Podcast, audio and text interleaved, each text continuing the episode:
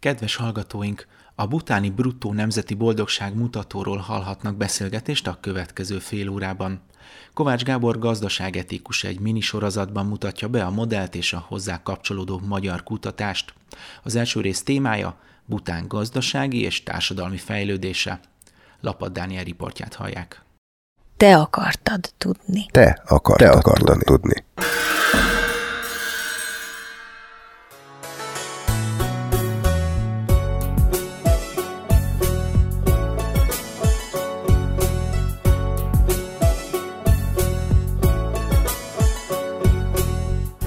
Köszöntelek Gábor, üdvözöllek itt az online térben és a Buthelfemen. Nagyon érdekes összefüggésről fogunk beszélgetni, legalábbis külső szemlélődőként a közgazdaságban ritkán szokták a vallást, a boldogságot, valamiféle ilyen, ilyen boldogság mutatót ritkán szoktak belevinni. Mióta foglalkozol ezeknek a témáknak az összefüggésével, és hogyan keveredtél oda hogy ezt az egészet végül valamiféle modellé gyúrt, vagy hogy ez a kutatásod témája legyen. Köszöntöm a hallgatókat én is, és köszönöm szépen a meghívást. Én amikor először főiskolára kerültem, akkor ilyen menedzsment tudományokkal foglalkoztam, mert műszaki menedzserként tanultam az akkori Budapesti Műszaki Főiskolán, és így mindig is érdekeltek a gazdasági dolgok, illetve a közgazdaságtan.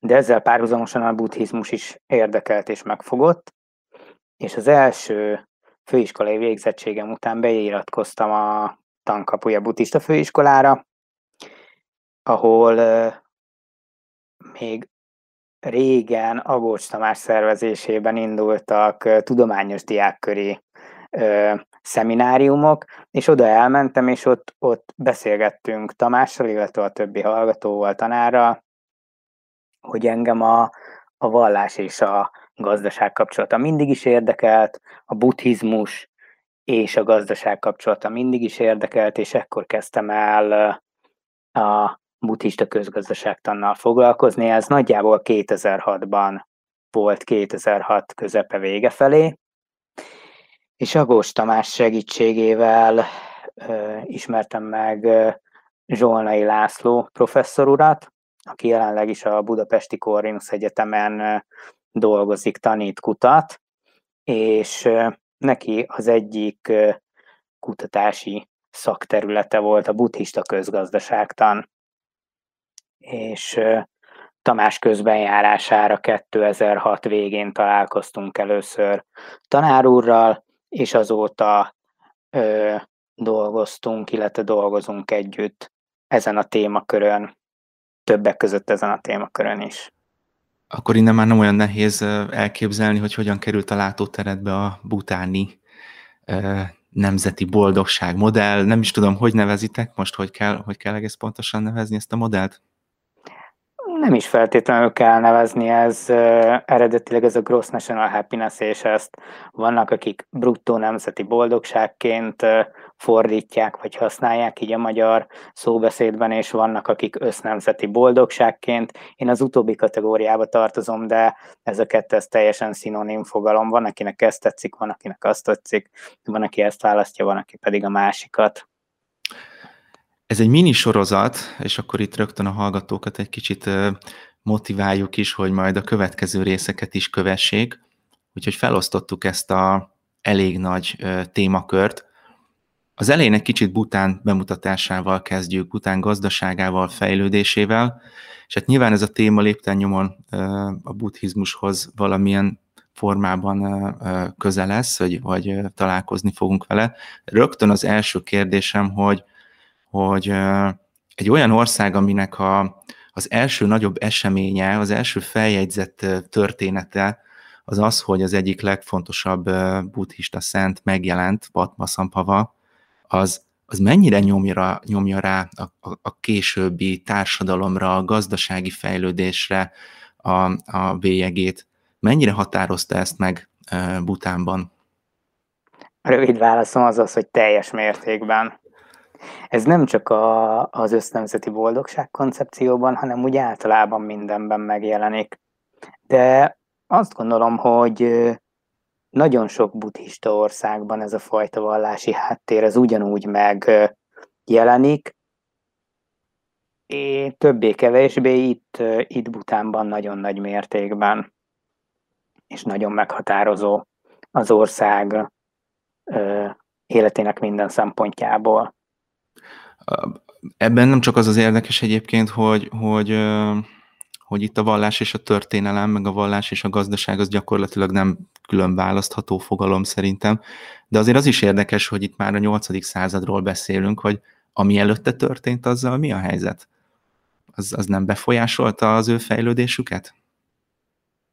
De természetesen befolyásolta, de a 8. század óta, illetve a mostani butáni kultúrában ez a buddhizmus annyira nagy teret nyert, hogy, hogy ez az, ami leginkább meghatározza mind a kulturális, mind a gazdasági élet mindkét területét. És ez másik dolog, az pedig az elhelyezkedése nagyon érdekes az országnak. Ugye egy-két dolgot, hogyha az ember csak mondjuk, hogy ilyen felszínes ismeretterjesztésképpen olvas Butáról, akkor két dolog mindig szembe jön ez a boldogság modell, meg az, hogy ez egy zárt, zárt állam, zárt ország. De mit jelent az, hogy zárt? Egyrészt földrajz értelemben, ugye ezt nagyjából látjuk, ha a térképre ránézünk, de, de társadalmilag, gazdaságilag ez mit jelent az ő esetükben, hogy ők egy zárt közösség? Mielőtt válaszolnék a kérdésedre, azért egy harmadik dolgot is szeretnék mondani, mert azt mondtad, hogy az egyik, ami úgy butáról az emberek eszébe jut, az az össznemzeti boldogság, a másik ez a zártság. Én a harmadik, amivel nagyon sok helyen találkozom, az pedig az, hogy borzasztó nehéz és drága oda eljutni. Tehát, hogy... Ez a következmény ennek a kettőnek, amit mondtam. Abszolút, igen. Igen. Ö, tehát amikor emberekkel beszélek így, különböző emberekkel találkozunk és beszélünk így butáról, akkor általában ez a, ez a, én ezzel a két dologgal találkozom. Tehát ez a zártság nem is annyira jön előtérbe, inkább az, hogy hát borzasztó nehéz és drága oda bejutni turistaként, illetve a másik az az, hogy hát van ez a bruttó nemzeti boldogság, ez valamit hallottam meg, hogy Bután, meg hogy nagyjából onnan jön, de aztán, aztán nagyjából ezek az információk róla. De a kérdésedre válaszolva, tehát igen, egy zárt ország, északon ugye a, hát most jelenleg Kína, de hát ugye a tibeti területek határolják, délen pedig India, teljes mértékben meghatározza ez a, az elhelyezkedés a, a butáni kultúrát, illetve a, a politikát, mert hogy alapvetően ennek a pozitív része az az, hogy ez a zártság eredményezte azt, hogy Bután sosem volt gyarmat, tehát még az angol gyarmatosítók sem jutottak el oda, ilyen értelemben mindig is egy független ország volt, viszont ez az elhelyezkedés meghatározza azt, hogy így az új, modern korban azért Butánnak valamilyen irányban mindenképpen ö, nem is feltétlenül elköteleződnie, de irányulnia kell ahhoz, hogy ez a, ez a fajta szabadsága ez megmaradjon, és ők hát tudva levő, hogy délre, tehát India felé nyitnak, nem pedig a kínai modellt próbálják követni, hanem India az, a, a, amelyel sokkal szorosabb kapcsolatot fűztek össze, illetve alakítottak ki így a, a 20. század közepétől, végétől fogva mind gazdaságilag, mind politikai értelemben. Az, hogy nem voltak gyarmat, kon- konkrétan gyarmat nem voltak, az ugye nyilván értjük, hogy milyen gazdasági tényező, de azért ezért, ezért ők megharcoltak ezért a helyzetükért. Ez viszont hogyan alakította a gazdaságukat, fejlődésüket? A nyugati értelemben véve gazdasági fejlődés Butánban egészen a a 20. század végéig nem volt. Tehát ez, ez azt jelenti, hogy mostantól visszafelé számítva 30 évről beszélünk, 40 évről beszélünk. Abban az időszakban, illetve addig az időszakig Bután az gyakorlatilag egy feudális állam volt, ami azt jelenti, hogy mezőgazdasági termeléssel foglalkoztak az emberek, és abból is éltek. A nyugati megközelítés szerint nem volt gazdasági fejlődés. A nyugati megközelítés szerint nagyon elmaradott volt az ország. Hogyha, hogyha ezt a nyugati gondolatot vesszük alapul, vagy a nyugati megközelítést alkalmazzuk, akkor, akkor Bután gyakorlatilag teljesen fejletlen volt gazdasági értelemben. Ez visszatérő, szerintem ez egy visszatérő elem lesz, hogy milyen gondolkodást veszünk alapul, amikor Butánról beszélünk, meg mondjuk a boldogság fogalmáról, de még ne, ne rohanjunk teljesen előre, mert uh, ugye mondod, hogy tényleg 30-40 évre tehető gyakorlatilag valamiféle fejlődés, és ezzel együtt a világban 30-40 évvel ezelőtt óriási, hát nem csak gazdasági, hanem inkább azt mondom, hogy technikai, meg társadalmi fejlődés vagy átváltozás, nem biztos, hogy minden esetben fejlődésről beszélhetünk, és azért ez Butánba is betette a lábát, és most gondolok itt a technikai vívmányokra, azt, azt is több helyen látszik, látható, olvasható, és hát erről konkrétan ilyen dokumentumfilm is készült, már egyébként magyar rendezésbe szerencsére, hogy, hogy mennyire szétzilálta a társadalmat az, hogy megjelent a, az internet, és megjelent a tévé, és nem tudom te, hogy ö, tudod, vagy a kutatásoknak mennyire témája, de hogy ezt próbálták azért valahogy korlátozni, vagy, vagy nagyon ellenálltak egy ideig. Igen, így van, egy ideig próbáltak, de ha úgy vesszük, akkor, akkor nem fognak tudni neki ellenállni, vagy hát a, a dolgok olyan irányba mennek, hogy ennek a fajta fejlődésnek, ennek a fajta nyitásnak nagyon nehéz, illetve hát nagyon úgy néz ki, hogy lehetetlen ellenállni. A, az erők abba az irányba hatnak, hogy, hogy ezt, ezt nem lehet, nem fogják tudni korlátozni, és hogy, hogy ebbe az irányba, ebbe a nyugati fejlődési irányba ö, fog elmenni a, az ország. És nem is biztos, hogy, hogy ezt ők, ők nem akarják, csak, csak valahogy másféle módon szeretnék megvalósítani, és ez az, ami, ami nagyon fontos. Tehát nem ez a, ez a fejetlen, hogy csináljunk mindent, jöhet minden, hanem próbálják igen megszűrni, amit te is mondtál, illetve amire a kérdésed is irányult, de ezt egyre nehezebb ö, megszűrni. Hol tart most ez a folyamat? Vannak, lehetnek friss információink, kutatások? Én tényleg csak a cikkek, meg, meg egy-két film kapcsán látom azt, hogy, hogy azért a közösségi média, a, a, a Facebook, a mobiltelefonok, azok már ott vannak a kolostorokban, ott vannak a gyerekeknél, a szerzetesnek tanuló gyerekeknél is ott vannak, és ebből azért ugye generációs konfliktusok adódnak néha. Igen, igen, ez, ez abszolút így van, ezt jól látod a folyamat gyakorlatilag itt tart. Butánban azért, azért érezhető az, hogy, hogy a, akár a 20. századi történelem folyamán is azért vannak olyan kezdeményezések, amelyek abba az irányba hatnak, hogy e, ezt, ezt nem felgyorsítják, ezt a folyamatot, ezt a technicizálódást, hanem picit visszafogják.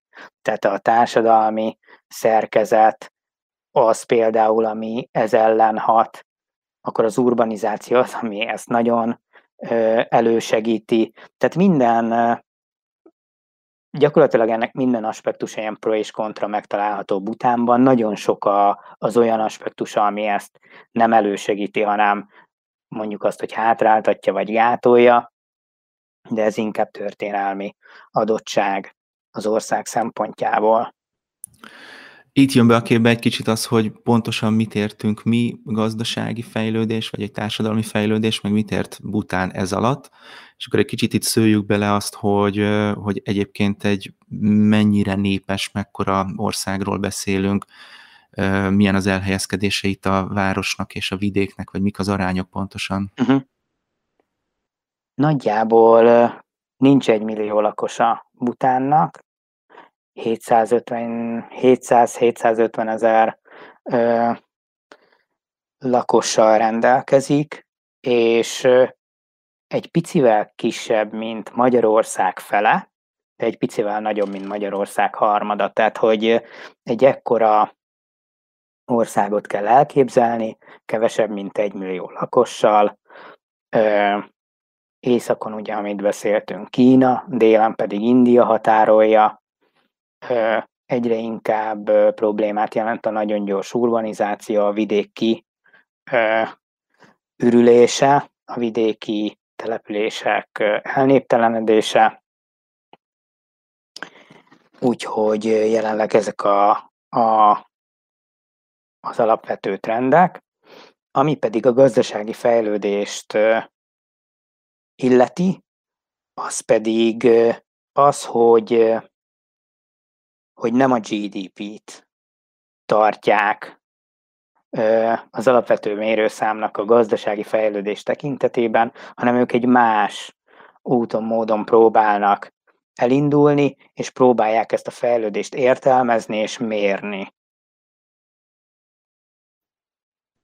És ebben azt gondolom, meg, meg, meg valamennyire láttam és hallottam, tapasztaltam, hogy mások is azt gondolják, hogy nem teljesen vagyunk egy, nem, nem beszélünk egy nyelvet, nem csak szó szerint, hanem átvitt értelemben is, hogy mit, mit értünk ez alatt, hogy nekik mit jelent ez a, ez a mutató, mit jelent az, hogy boldogság, mi az, amiért nem teljesen tudjuk összeegyeztetni itt a nyugati gondolkodásban azt, hogy, hogy mi mit értünk boldogság alatt, meg ők mit értenek az alatt. Igen, a, a, ennek egyszerűen kulturális, illetve hogyha azt mondanám, úgy mondjam, úgy fogalmazzam, akkor a vallási háttere van. Ugye a, bud, a buddhizmusban teljesen más jelent a boldogság, mint, mint a nyugati, modern értelemben. Jelenleg a nyugati világban a boldogság, hogyha ezt kérdezik, akkor nagyon nagy mértékben a hedonisztikus ö, megközelítésre hajaz.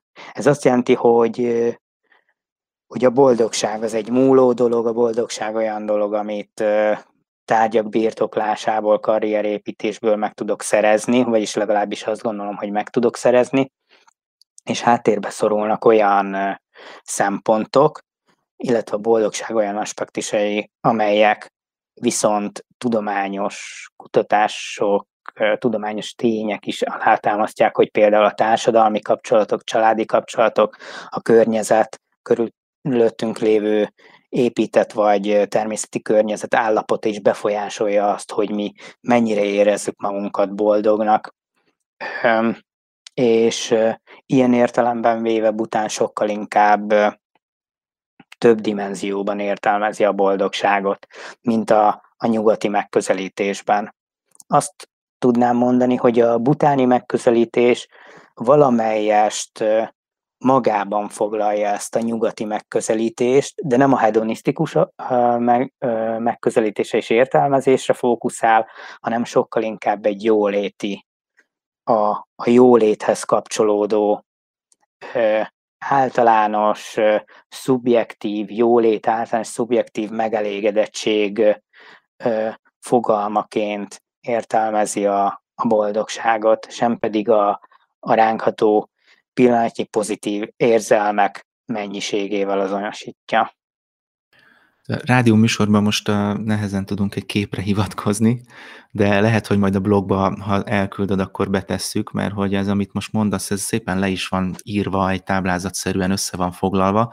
Ezt uh, ezeknek a címszavait el, elmondod nagyjából, hogy beszélünk a fontosabb részeiről, hogy, hogy kicsit jobban átlássák a, vagy át, átlássák a hallgatók, hallják a hallgatók is, hogy, hogy, hogy mik ezek a fő szempontok. Én amikor egyszer hallgattalak téged az előadásodat, akkor, akkor ott, ott szerintem ott sokakban elkezdett ketté válni ez a dolog, érezhető volt a reakciókból is, hogy egy közgazdász szemmel gondolkodó, vagy közgazdász fejjel gondolkodó ember teljesen mást értett ez alatt a rendszer alatt, mint mondjuk azok, akik a, a buddhista főiskola hallgatói voltak, tanárai hallgatói az előadáson.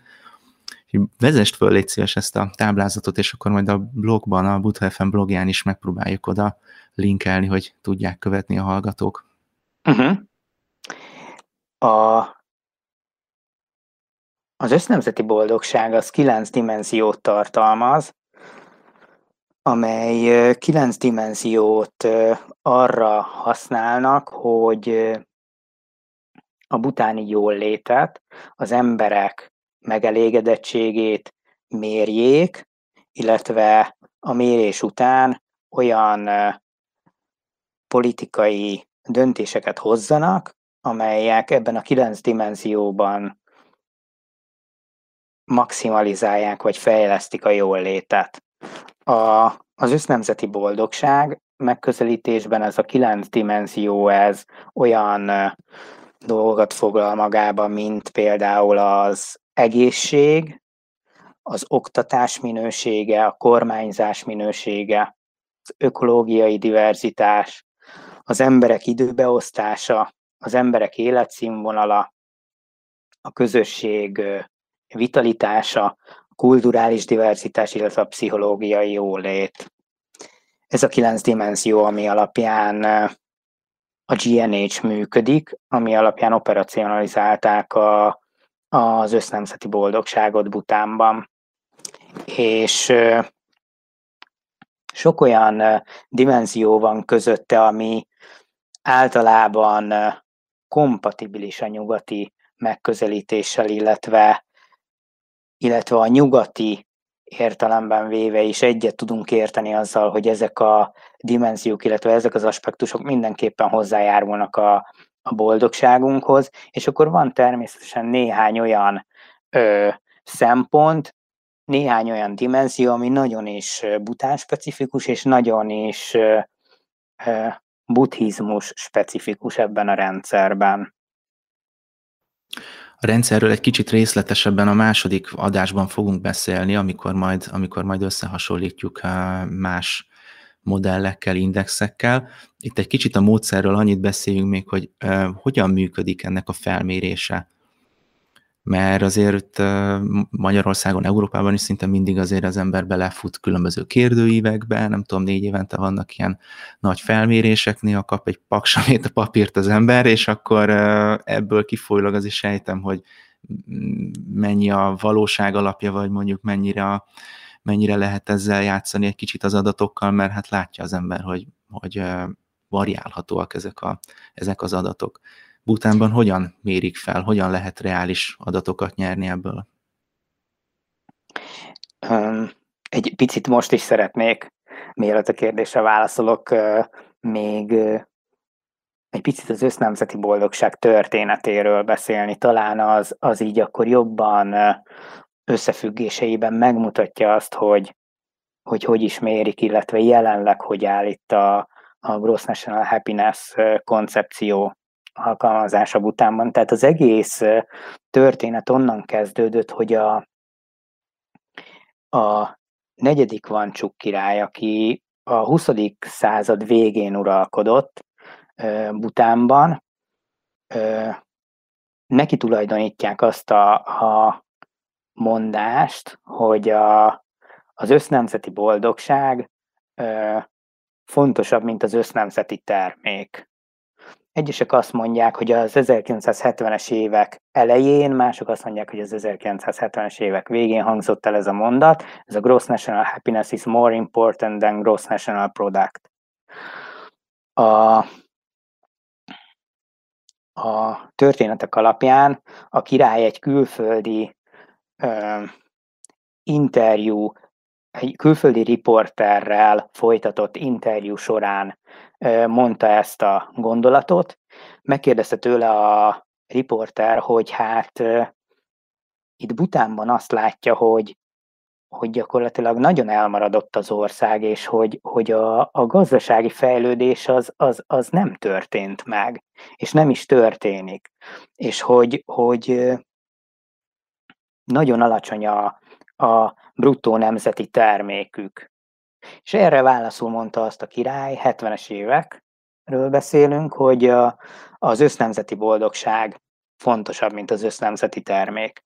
Tehát az 1970-es években jött létre ez a gondolat, jött létre ez, a, ez az ötlet, és egészen az 1990-es évek végéig ez gyakorlatilag egy ilyen, egy ilyen intuitív válaszként működött, nem is nagyon jelent meg a, a köznapi diskurzusban, a politikai döntéshozatalban, viszont az 1990-es évek végén határoztak úgy, hogy ezt az össznemzeti boldogságot valóban megvalósítják Butánban, és ekkor kezdődött meg az operacionalizálása, magyarul a, a, a valódi alkalmazása.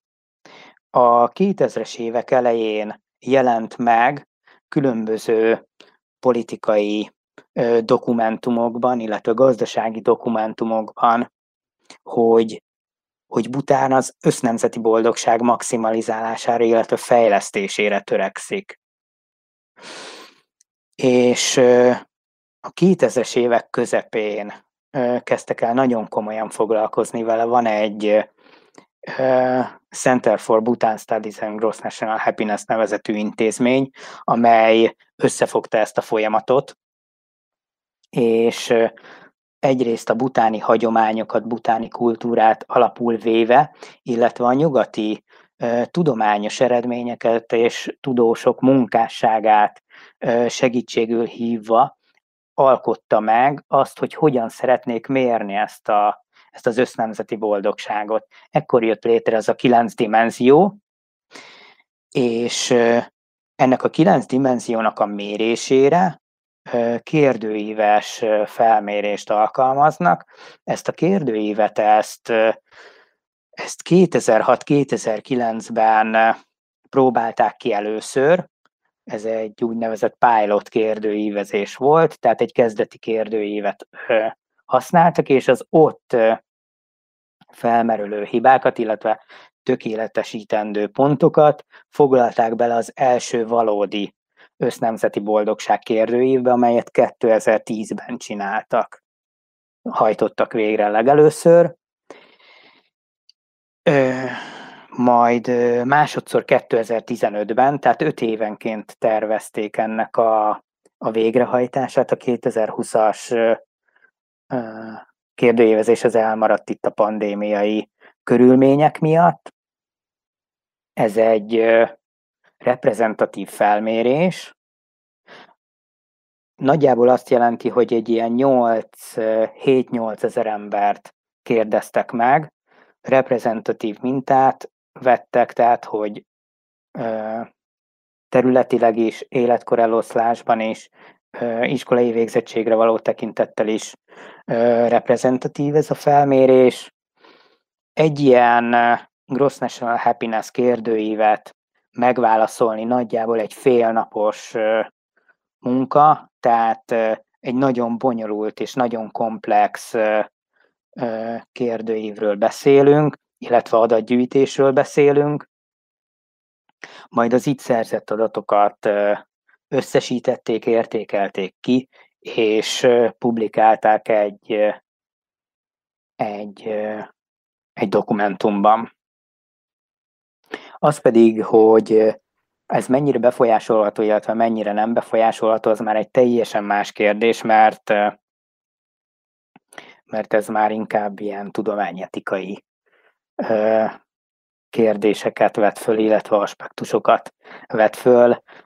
Inkább Én arra vagyok hogy... kíváncsi, hogy, hogy arról van-e tudomásotok, hogy, hogy mondjuk mennyire szívesen csinálják ezt a, a butániak, tehát hogy, hogy úgy állnak-e hozzá, hogy na jó, egy fél nap, amit gyorsan beixelgetünk valamit, vagy hogy szerves részei akarnak lenni ennek a, ennek a kimutatásnak?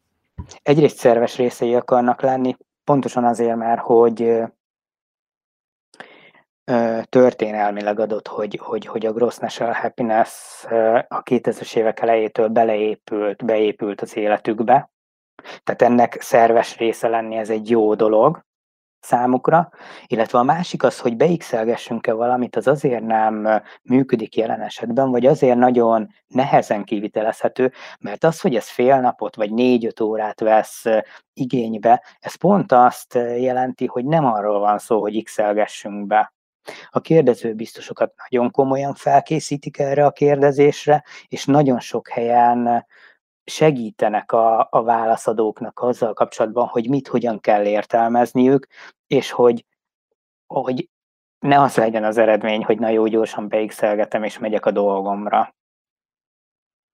Lehet, hogy talán ezzel kellett volna kezdeni, de most az első részt ezzel a kérdéssel zárjuk le, hogy egyébként hogyan lehet informálódni, hogyan lehet ezeket az adatokat most jelenleg megtudni. Ugye azzal kezdtük, hogy Butánba beutazni nagyon nehéz, viszonylag ritkán kevés embernek sikerül, de a Magyar Butáni Társaságnak vagy ugye vezetője, hogyan tudtok kapcsolatot tartani, és hogyan tudtok ilyen típusú információk után kutatni?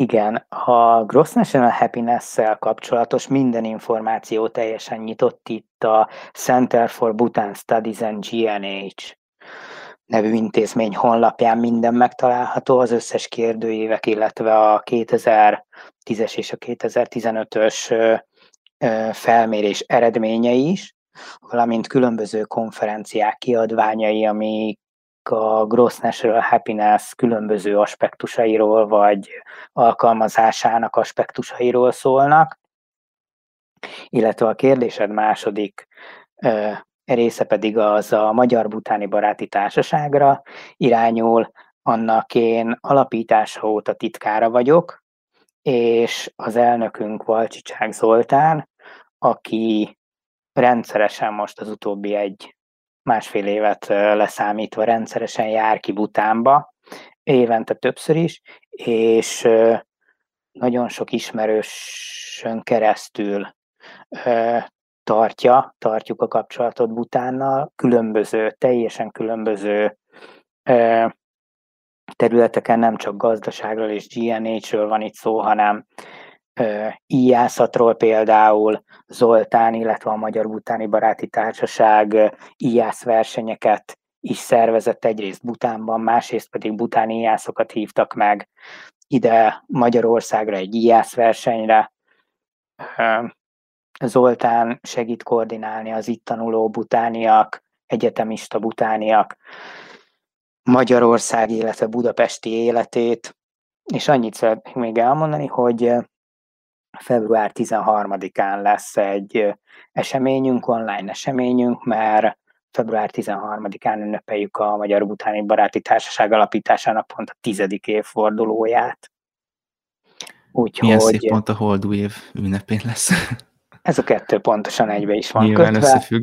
Így van. Gábor, köszönöm szépen. Szerintem az első részben eljutottunk addig, ameddig szerettünk volna hogy aztán majd a következő részben a modellt egy kicsit részletesebben vegyük át, és össze fogjuk hasonlítani azzal, ami nyugaton, Európában hasonló felmérések tekintetében történik. Gondolom majd a WHO felméréseit és egyéb ilyen skandináv népek felismerés, felméréseit is ide fogjuk venni, mert általában mi itt Magyarországon arról tudunk a legtöbbet, vagy legalábbis azt tudjuk nyomon követni. Köszönöm szépen még egyszer, találkozunk a következő részben. Én köszönöm a lehetőséget. Szerusztok!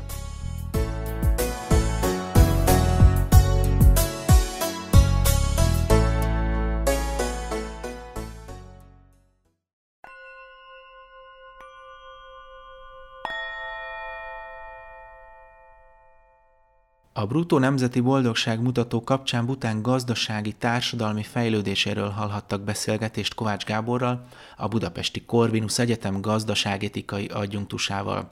A következő részben összehasonlítjuk a butáni módszert más boldogságot mérő modellekkel. A Butha FM blog oldalán további információkat találnak Butánnal és a felméréssel kapcsolatban. Lapad Dániel riportját hallották, köszönjük, hogy hallgatnak minket!